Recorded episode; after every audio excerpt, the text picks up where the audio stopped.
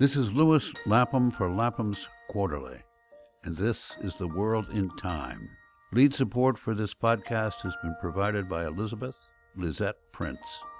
Additional support was provided by James J. Jimmy Coleman, Jr. This is Lewis Lapham with The World in Time, speaking today with the award winning historian Harlow Giles Unger about his new book, Thomas Paine and the Clarion Call for American Independence. It is a fine book, Harlow, and I, for one, am grateful to you for writing it. A voice as inspirational as Paine's hasn't been heard anywhere in the forum of the world's politics for the last 50 years. And you remind us why Paine was probably the most consequential of America's founding fathers. Why then does he occupy so small a place in our national memory and imagination? The primary reason is his last work, The Age of Reason, which uh, he felt would climax his career, and in a sense it did. The Age of Reason attacked all religions as mythology and institutions designed to tyrannize mankind in conjunction with royalty.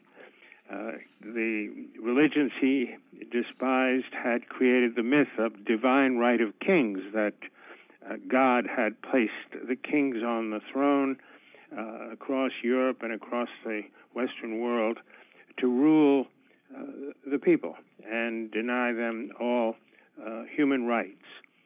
so he attacked the churches and tore apart the scriptures, uh, line by line, word by word, as pure mythology, uh, saying that, uh, and and uh, actually starting with Adam and saying that Adam lived, if if there was such a man, lived before any religion. So why why why did religions come up? Uh, he he he pointed out that nothing was written about Christ until 300, two, two to 300 years after he was said to have lived. So, how do these people uh, know what happened in Christ's life? Christ was illiterate, didn't write a word. If he had wanted to start a religion, said Paine, he would have done so. He would have uh, written something or dictated something to someone, and he didn't. Uh, so, everything was made up uh, centuries after he allegedly lived and of the four apostles, uh, they disagree with each other what, what happened in the life of Christ and at his uh, death on the cross. Uh, Paul has a big earthquake taking place, and the other three apostles, who supposedly were standing right there, didn't feel a thing and say nothing about it. So, yeah, and he also, I mean, and the God of the Old Testament, he denounces as a monster. Exactly. What what kind of God would kill his own son? kill his own son or or order the death of every man, woman, child, and animal in the wicked city of Canaan. I mean, it, it, everyone in existence, everyone yeah. he allegedly created. yeah, but Paine doesn't write The Age of Reason until later in his career in life when he is in France.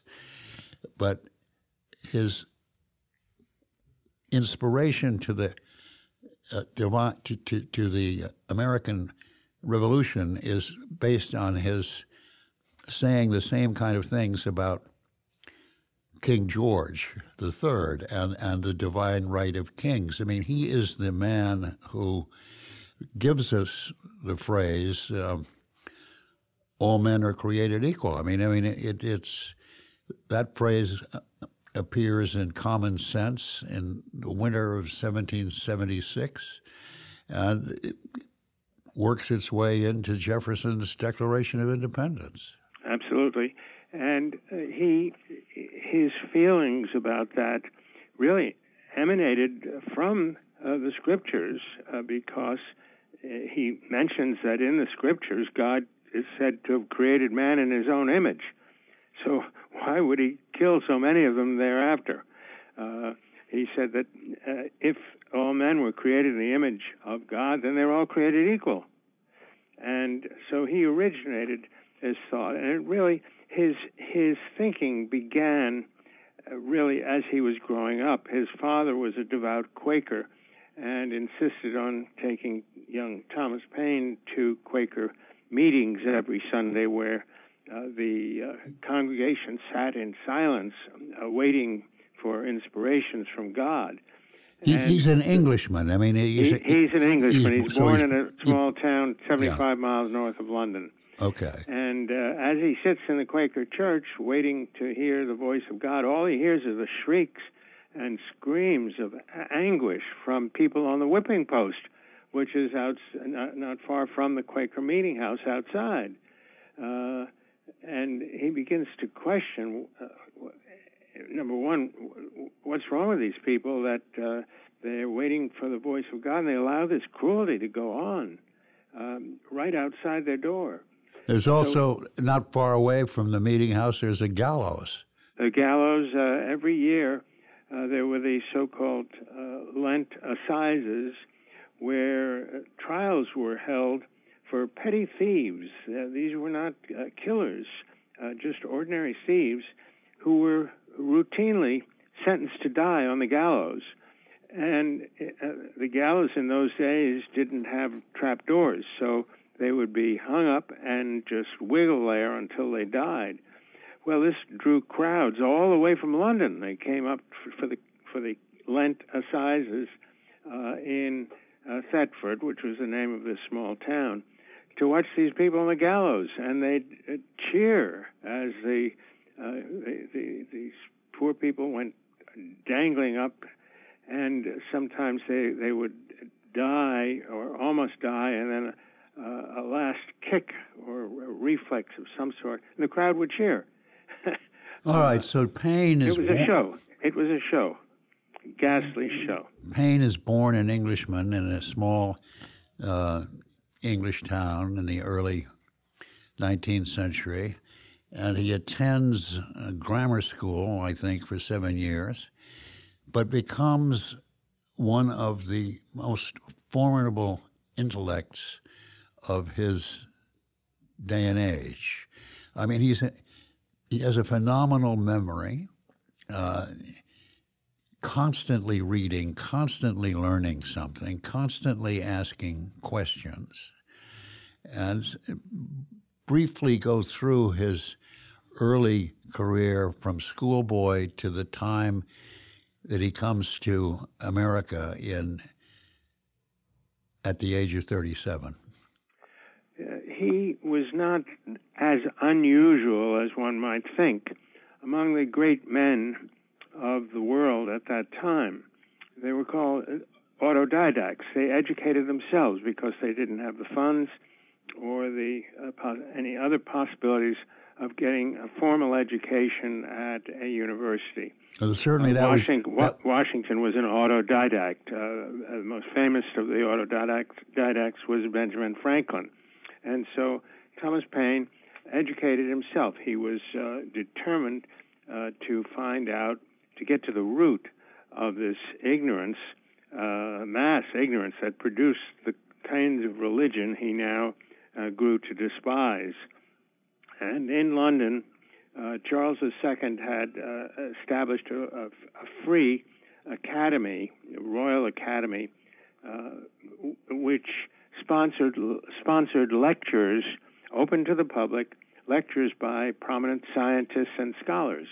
Well, Paine just went there all the time. He went to listen, took notes. Uh, the uh, Academy, Royal Academy, also had gave public access to one of the world's largest libraries at the time, and Paine took full advantage, reading uh, Roman and uh, Greek literature, contemporary literature of, of, his time. He studied history. He studied the sciences, uh, such as they were electricity, uh, basic physics, and, uh, and, and basic engineering. So by the time he uh, was uh, uh, fin- finishing his his studies. Of course, he he had very very little money. He got a job as a tax collector, and also did freelance writing for newspapers and contemporary publications. some of those writings caught the eye of Benjamin Franklin, who was then living in London as the agent in Parliament for representing the interests of Pennsylvania and several other American, uh, they were then called provinces, English provinces. They had no no representation in Parliament, no direct mem- members of Parliament, but Benjamin Franklin served as their agent uh, to uh, push their interests. And he and Thomas Paine became uh, great friends. Uh, uh, it was Franklin who introduced Paine to deism, uh, the belief in a God or supreme being without any supporting religion. Other than nature itself and what you see with your eyes, hear with your ears. Uh, the, knowing his skills in writing, the tax collectors, uh, uh, fellow tax collectors, asked him to write a petition to Parliament asking for higher higher wages. He wrote a magnificent petition. Uh, Franklin praised him for it, and it so angered Parliament that they, they, they, the government fired him from his job. He fired Franklin. He, no, fired uh, uh, Paine. Oh, fired Paine. Paine from his job as a tax collector. He was left deeply in debt. Uh, the, the uh, agents came after him to try to throw him into debtor's prison. Uh, Franklin uh, saw to it that he was could hide in safety for a while, and then Franklin paid, financed his voyage to America so he could he could flee uh, the agents of the debtor's prison. And so he, arrived, he, he, arrives in America. He, he's meanwhile been married twice, but not, not, neither of those marriages were sustaining. He, no, his first wife died, and, yeah. and the second wife, uh, and he never consummated their marriage. They separated amicably, and he continued to try to support her uh, the rest of her life even when he was here in America. And he comes so to. he was a, a decent, decent man. Yes, I know. Yes, uh, he he comes to America in 1774 with letters of introduction to people in Philadelphia from Franklin, including uh, the governor of uh, Pensil- then governor of Pennsylvania, uh, who happened to be away at the time that uh, Paine arrived and um, the first job uh, that Paine was offered was by a magazine editor, uh, a newspaper editor in Philadelphia who was just starting a magazine, and the workload was too great for him. He needed somebody uh, to uh, start this magazine independently, and he hired, on the basis of Franklin's recommendation, he hired uh, Paine to do so. And within a year, uh, Paine had uh, doubled its circulation. And uh, it was a thriving magazine. Paine's name, uh, his byline, became well known in Philadelphia uh, literary circles, and at the time uh, there was growing resistance to taxation uh, by the by the British. he then got involved in this growing movement for independence and wrote a, a startling pamphlet that he called Common Sense. He said it was absurd for a little island to be trying to, to govern a huge continent thousands of miles away. It was absurd to, uh, for someone to rule a continent simply because he was born uh, to a particular woman. Uh, common sense resounded in the minds of Americans. At the time, uh, they had spent several centuries here. Their forebears had tamed the wilderness, had uh, produced crops with their own hands, with their own labor, without the help of any nobleman, without the help of any churchman, and without the help of any king. So they felt they uh, what they produced was theirs, and suddenly uh, some British tax collectors come along and, and demands part of their earnings, and uh, well, they refused. they, thought it was absolutely absurd, and uh, and uh, it, it, it was not, as as Thomas Paine put it, it was not common sense for them to have to uh, give something uh, to the king. That pub, that pamphlet, Common Sense, is published in the winter of 1776 and it it it's an explosive, incendiary document. I mean, it sells more copies than any other book of its time in America, right? Uh, in in the Western world, more than any any publication other than the Bible. It was absolutely a sensational uh, book. It infuriated uh, the king, infuriated Parliament, and uh, but it aroused the American people, and it turns what was a regional grievance into a national cause. Indeed. And and, and Jefferson borrows uh, some of the ideas for the Declaration of Independence. Absolutely. Uh, Paine's words were legion. People quoted them uh, uh, up and down the, the, the, American Atlantic coast. They were quoted by ordinary people in Britain and in France. Uh, it was translated into French. Uh, it, it, was a phenomenal political document. Uh, there had been nothing of its kind since the Magna Carta.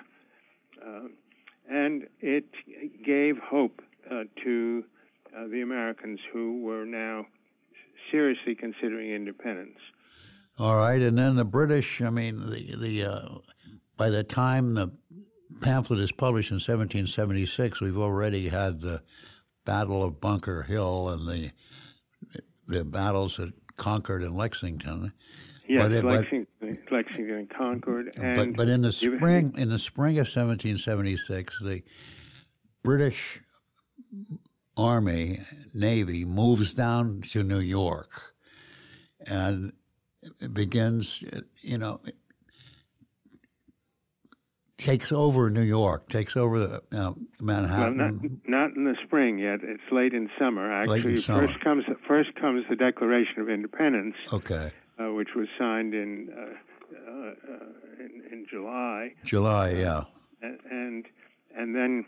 Uh, it was really ratified in August and September because when it was signed, it was only signed by one person, John Hancock, in Philadelphia then it had to be sent, copies had to be sent to each of the states, each of, each of which was an independent uh, political entity.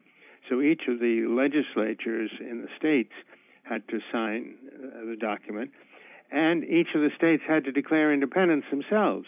Until when the Declaration of Independence was uh, was originally signed uh, by John Hancock, at that point only uh, Virginia and Massachusetts had actually declared independence. Uh, by the time uh, the, the delegates met in Philadelphia and approved the declaration, uh, then that document had to be sent to each of the state legislatures for approval. They had to declare independence. Uh, Rhode Island did not, and Rhode Island stayed outside the United States uh, for quite some time. Uh, but uh, but meanwhile, the war has started. I mean, the the, the and, British and, have sent their invasionary forces, and, and in August they, they, they kill, they absolutely slaughter the American uh, uh, defenders in Brooklyn and Manhattan and Westchester.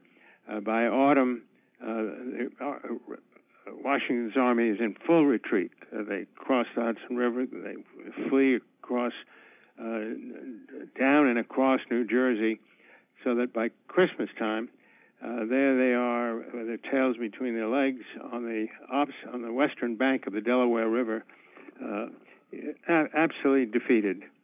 But Payne Paine is now with the army. I mean, he's actually carrying he's joined a muster. the army. Yeah, yeah he's, he's, joined the army.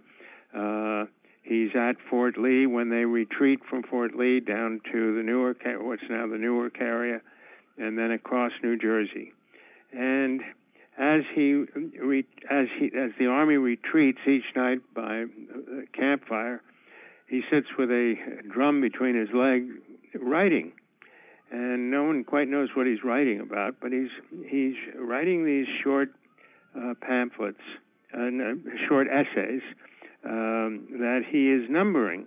Each each one he calls American Crisis, and he finds something else to write about each each night. So by the time they cross the uh, the Delaware River and are encamped uh, opposite Trenton, New Jersey. Uh, he shows one of his essays to uh, George Washington, and at that point, Washington is as discouraged as anyone else, and he reads this pamphlet and gets so excited that he or- orders Paine, in a kindly way, uh, tells Paine to go down to Philadelphia, have it printed, and come back with some copies. Uh, he he does as he's told. It's about 30 miles from there to Philadelphia. He comes back and gives these pamphlet, these essays, copies of the essays to Washington, who orders his officers to read the the essay to the men on Christmas night. Washington, meanwhile, has been so inspired by the uh, the pamphlet that he uh, and his aides plan an attack, surprise attack by by night crossing the Delaware, the Delaware River by night, and a surprise attack on Trenton, New Jersey, where where a thousand Hessian troops, professional mercenaries, were encamped. Uh, the the officers read the essay uh, to the men, and it begins. These are the times that try men's souls. The summer soldier and sunshine patriot will, in this crisis, shrink from his country he that stands now deserves the thanks of all mankind. And with those explosive words in every soldier's mind and heart, uh, the, the troops rose as one. It was snowing, horrible nights. Some of them were still were really underclothed, freezing cold. They boarded rafts and crossed the Delaware through big chunks of ice. It was stormy. It was horrible and uh, Paine landed with them, firing his musket uh, with as they did, and after humiliating defeats, that victory they they they, they overran the Hessian troops, and uh, uh, Washington credited Paine with lifting the morale not of not only of the army but of the entire nation. At the time, uh, more than half the nation uh, were quite loyal to Britain. They were British subjects and considered themselves British. They went to Anglican church on Sundays and uh, and ended the services with "God Save the King." Uh, so these were loyal uh, British subjects, and this convinced the American army, the American people, of the righteousness of their cause, of the righteousness of independence, and it convinced the American army that it could win the war against these better trained, better equipped, uh, more experienced uh, soldiers, even the mercenaries uh, from Germany that they had just defeated. Yes, uh, because all through the fall of, of 1776, up to up to Trenton, the Americans had lost everything, and the British thought they'd actually won the Revolutionary War, and yeah. they might have won the Revolutionary War if the Americans hadn't staged a victory at Trenton. Exactly. That was really the turning point of, of the war, although it didn't seem like it at the time. Uh, there would be more defeats, uh, but there would eventually be victories. And uh, as Thomas Paine uh, wrote uh, in succeeding essays, that first essay, These Are the Times of Try Men's Souls, he called it American Crisis, and he called uh, he wrote 14 essays called American Crisis. Each one he numbered. That was number one. Uh, next came two, three, four, etc. And uh, some of them uh, were really quite uh, humorous. He uh, at one point he really mocks uh, the uh, British military. Uh, he addresses it to General Howe, the military commander, and says, "How do you expect to defeat us?" right. uh, we, we, you, we, we, you can move into one square. It's like a game of checkers. He said, "You, you move into one square, we'll move out and occupy two or three others." And then you come you know, and, and try to push us out of one square. Well, we move into other. How how are you possibly going to defeat us? And uh, they uh, really didn't have the uh, the, the, knowledge of what later became uh, guerrilla warfare, in effect. Uh, he said, We can always prevent defeat while we take while we let you come into one square while we take two or three of your squares for ours. Uh, and then he wrote a another crisis essay to members of parliament, asking uh, uh, them, uh, sirs, why haven't why haven't you conquered us? Who or what has prevented you? You had every opportunity. Your fleets and armies are the world's largest. They arrived in America without incident. No uncommon fortune has intervened. Why haven't you conquered us? Well, it, this infuriated members of parliament, and Americans were doubling over in laughter at these. These, these letters were really in, uh, lifting the morale of the American people. And then, in a letter to addressed to the people of England, he said he couldn't understand the British government's motives for going to war. He says, You enjoyed America's whole commerce before you began to conquer. The country and commerce were both your own, as they had been for a hundred years. What then, in the name of heaven, would you go to war for? Uh, this was the kind of indisputable Paine logic that uh, infuriated the British rulers, but uh, left Americans just doubling over in laughter and firing up their spirits because it was all common sense and they knew it. Spare a few moments and describe Paine. I mean, uh, what manner of man? I mean, tall, short? Uh, kind of fat, actually. Robust. Robust is a nice name for it, for him. He was a big man and a jolly man. He really uh, liked to be with people. Uh, one of the things uh, in our history books that do not make uh, very clear calling Philadelphia a city. Well, it was the largest uh, uh, city in quotes in America at the time, but it was only three miles wide. These were really very, very small towns. Uh, 50,000 people. Here, uh, London had several million people. So uh, these were just towns compared to real cities in uh, England and Europe. So a man like Paine could walk the three miles easily back and forth and of course, shopkeepers didn't have uh, windows, the way uh, big panes in the shops as they do today. It was on the ground floor of their homes, so they would stand outside their door. There'd be a sign there, uh, but uh, that, that's how they would draw customers in, and chat with with passersby. And Paine was um, a very, very uh, outgoing uh, fellow, and he he got to know um, most of the prominent people uh, in Philadelphia, uh, just walking the town each day, uh, and uh, people really who knew him, people really loved him. But he was an iconoclast, and he did not. Uh, uh, you know, the, the the title of my book is Thomas Paine and the Clarion Call for American Independence. But he sounded the clarion call for more than independence. He sounded the clarion call for human rights, for women's rights, for uh, amazingly what we call social security. He sounded the clarion call for a universal, free public education of children. Uh, it didn't exist at, at, that time. The only people who could get any kind of an education uh, were uh, the, the wealthiest people who belonged belonged to a church, and that was very costly to belong to a church, uh, or the people who, uh, who lived near uh, a home where the mother was literate enough, and these were called uh,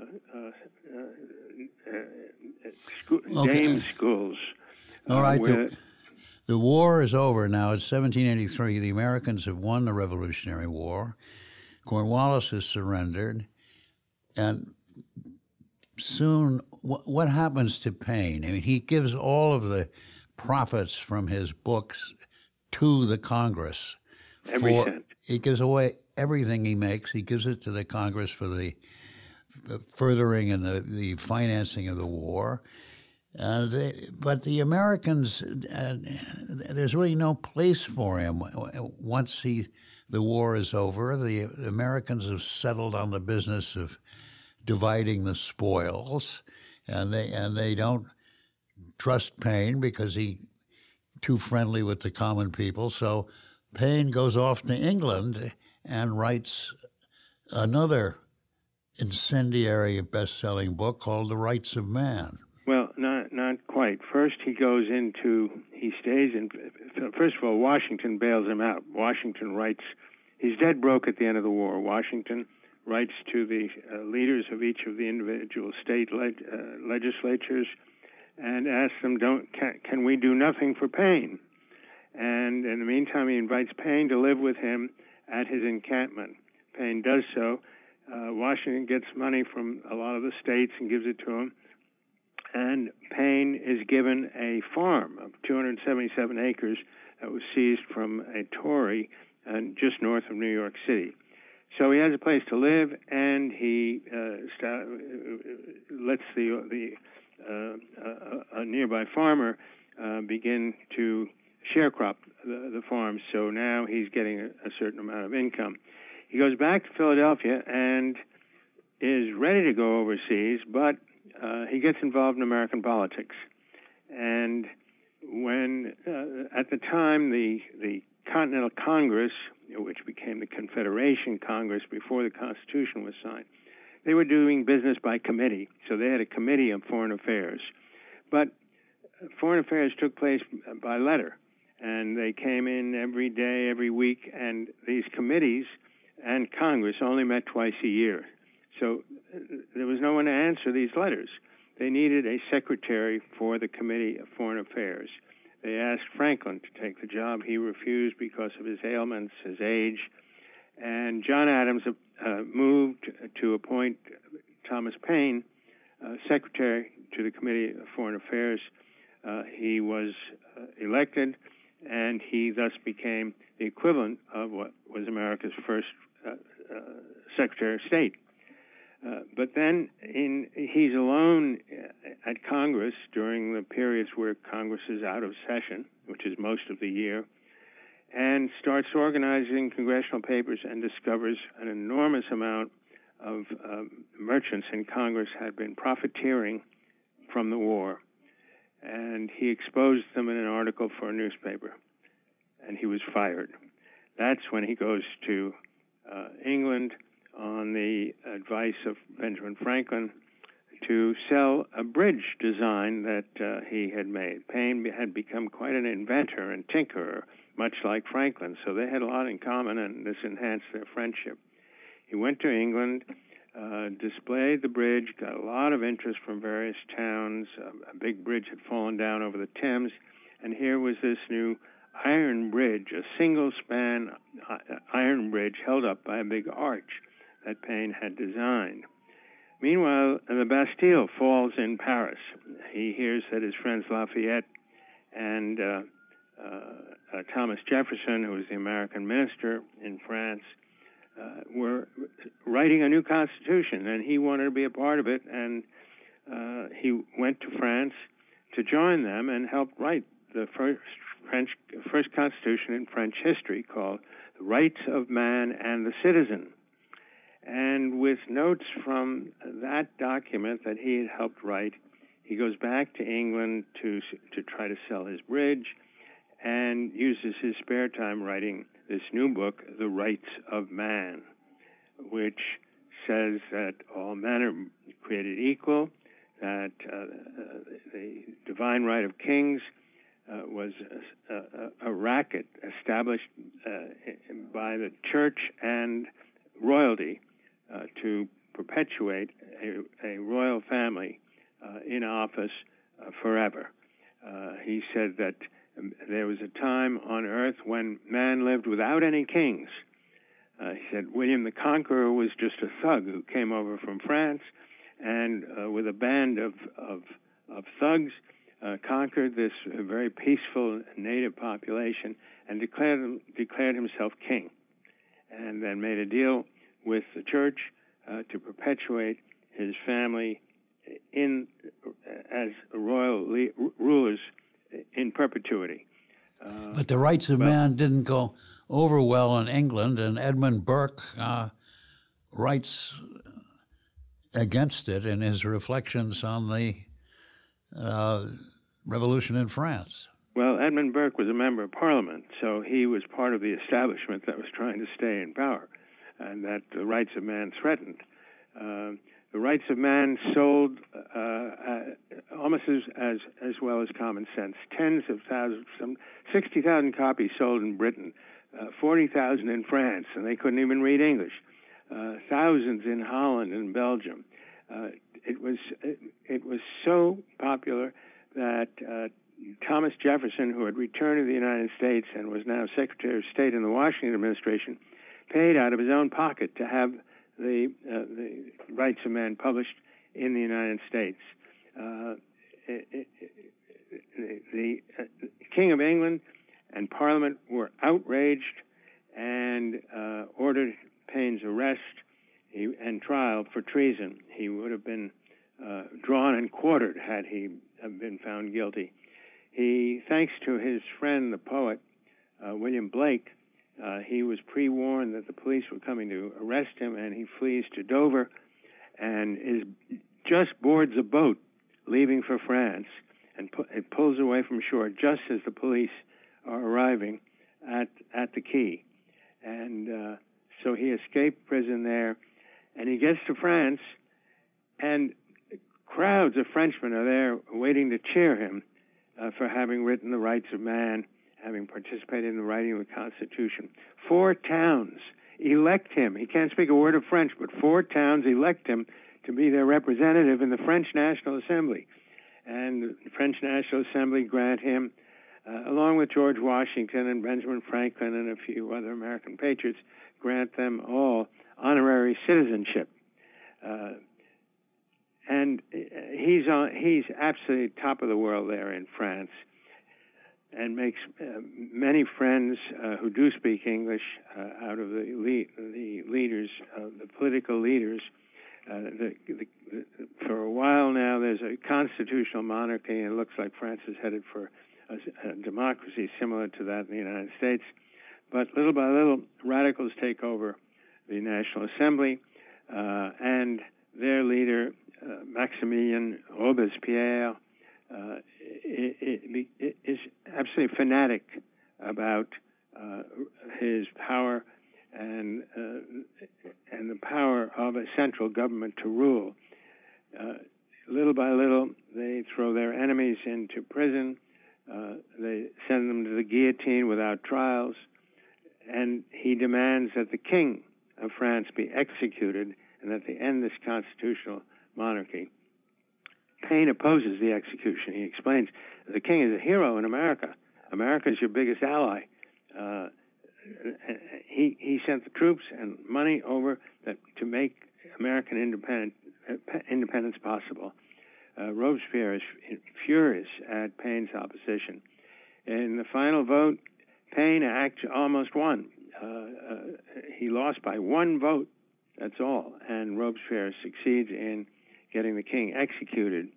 Uh, he's going wants to put uh, uh, he wants to retaliate against Paine for his opposition, has him arrested and imprisoned, but not executed because by then all of Europe and Britain were at war with France. America was the last remaining ally, military ally, and Paine was an American until the ambassador, French, the American ambassador to France, Gouverneur Morris, who had been one of the merchants in Congress that Paine had exposed for wartime profiteering.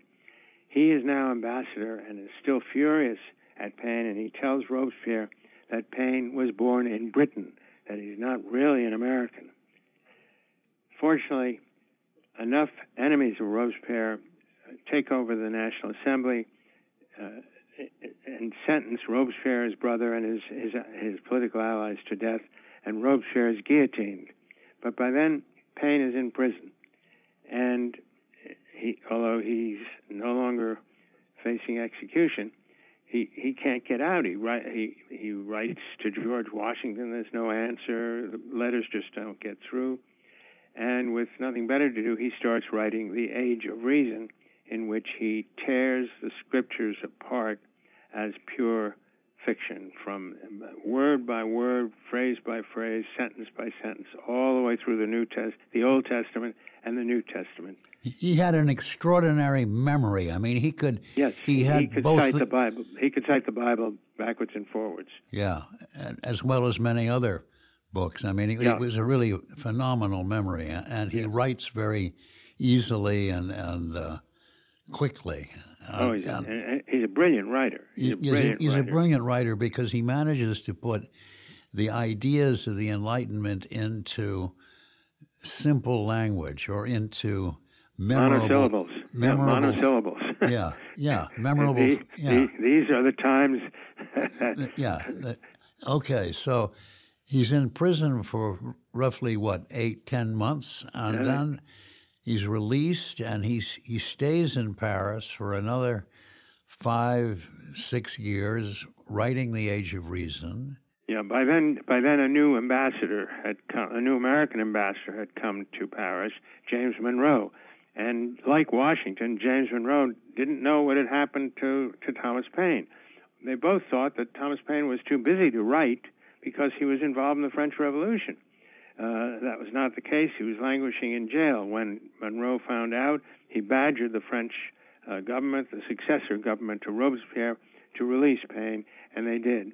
And uh, uh, Monroe and his wife uh, harbored Paine in their pa- Paris mansion, which is the equivalent of the American embassy at that time.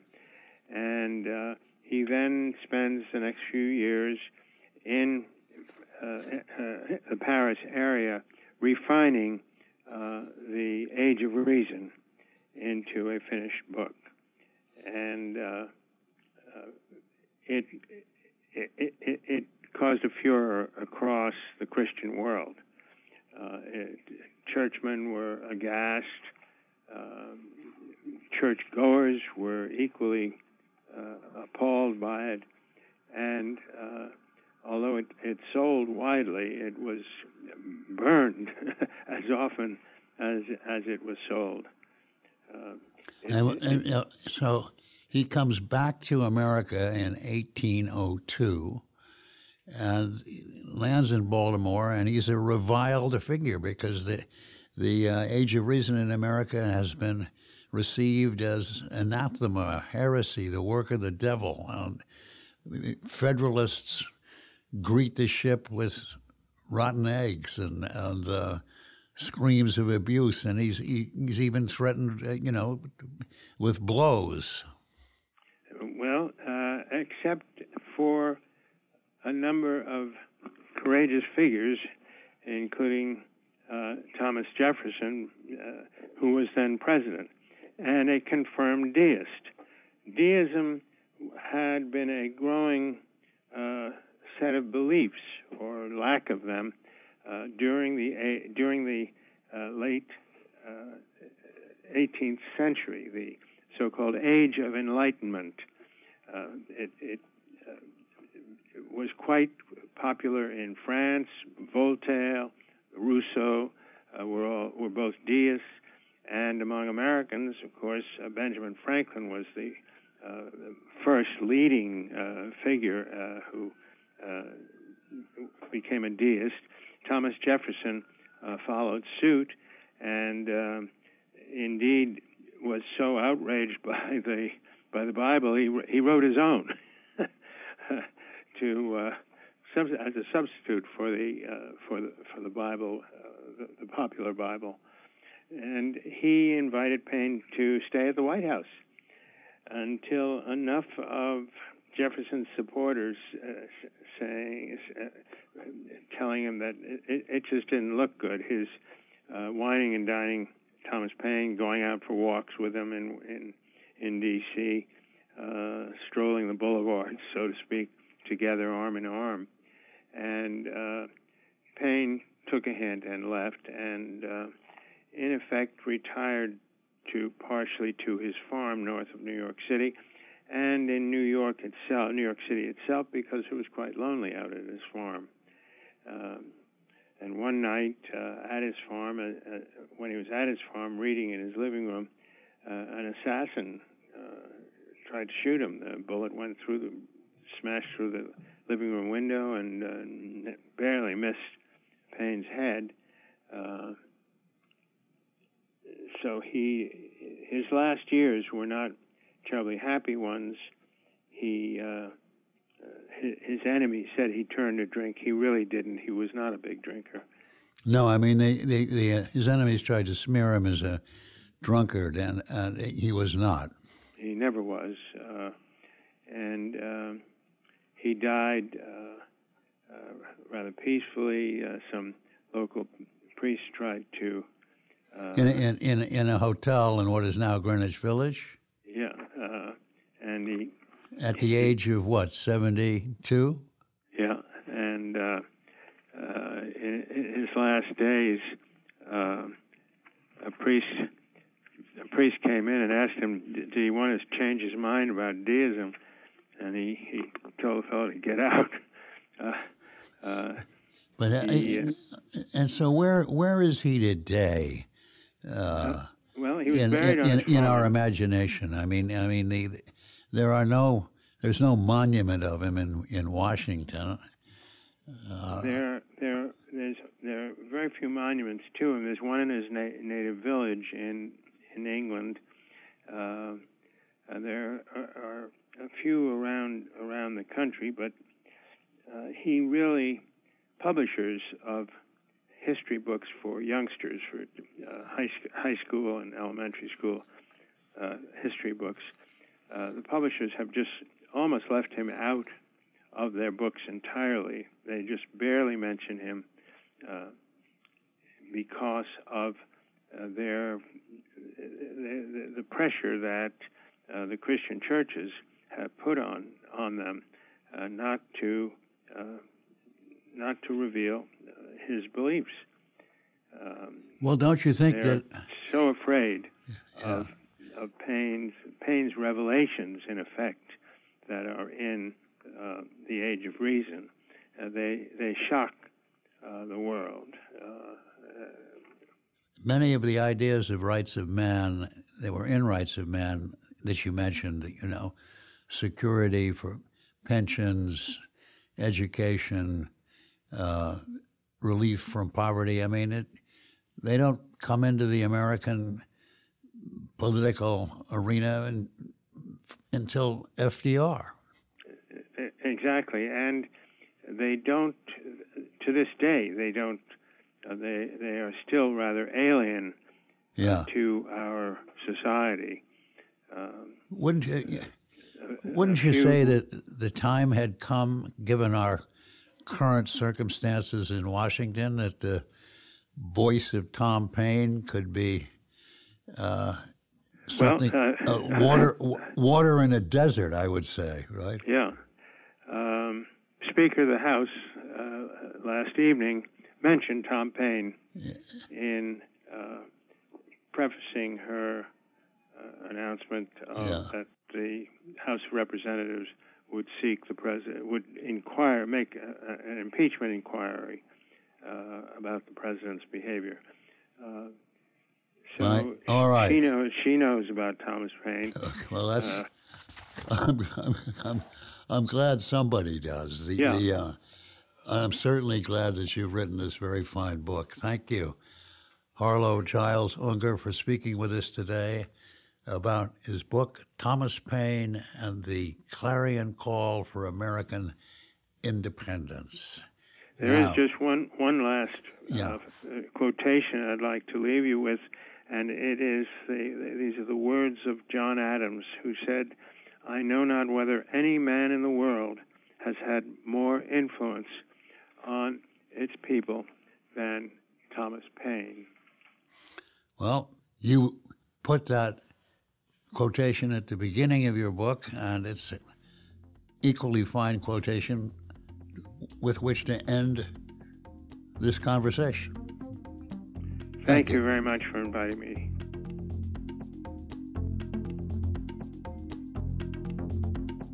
Lapham's Quarterly brings voices from the past up to the microphone of the present. Save more than 30% off the cover price and subscribe today for only $49. Visit laphamsquarterly.org slash podcast for more details.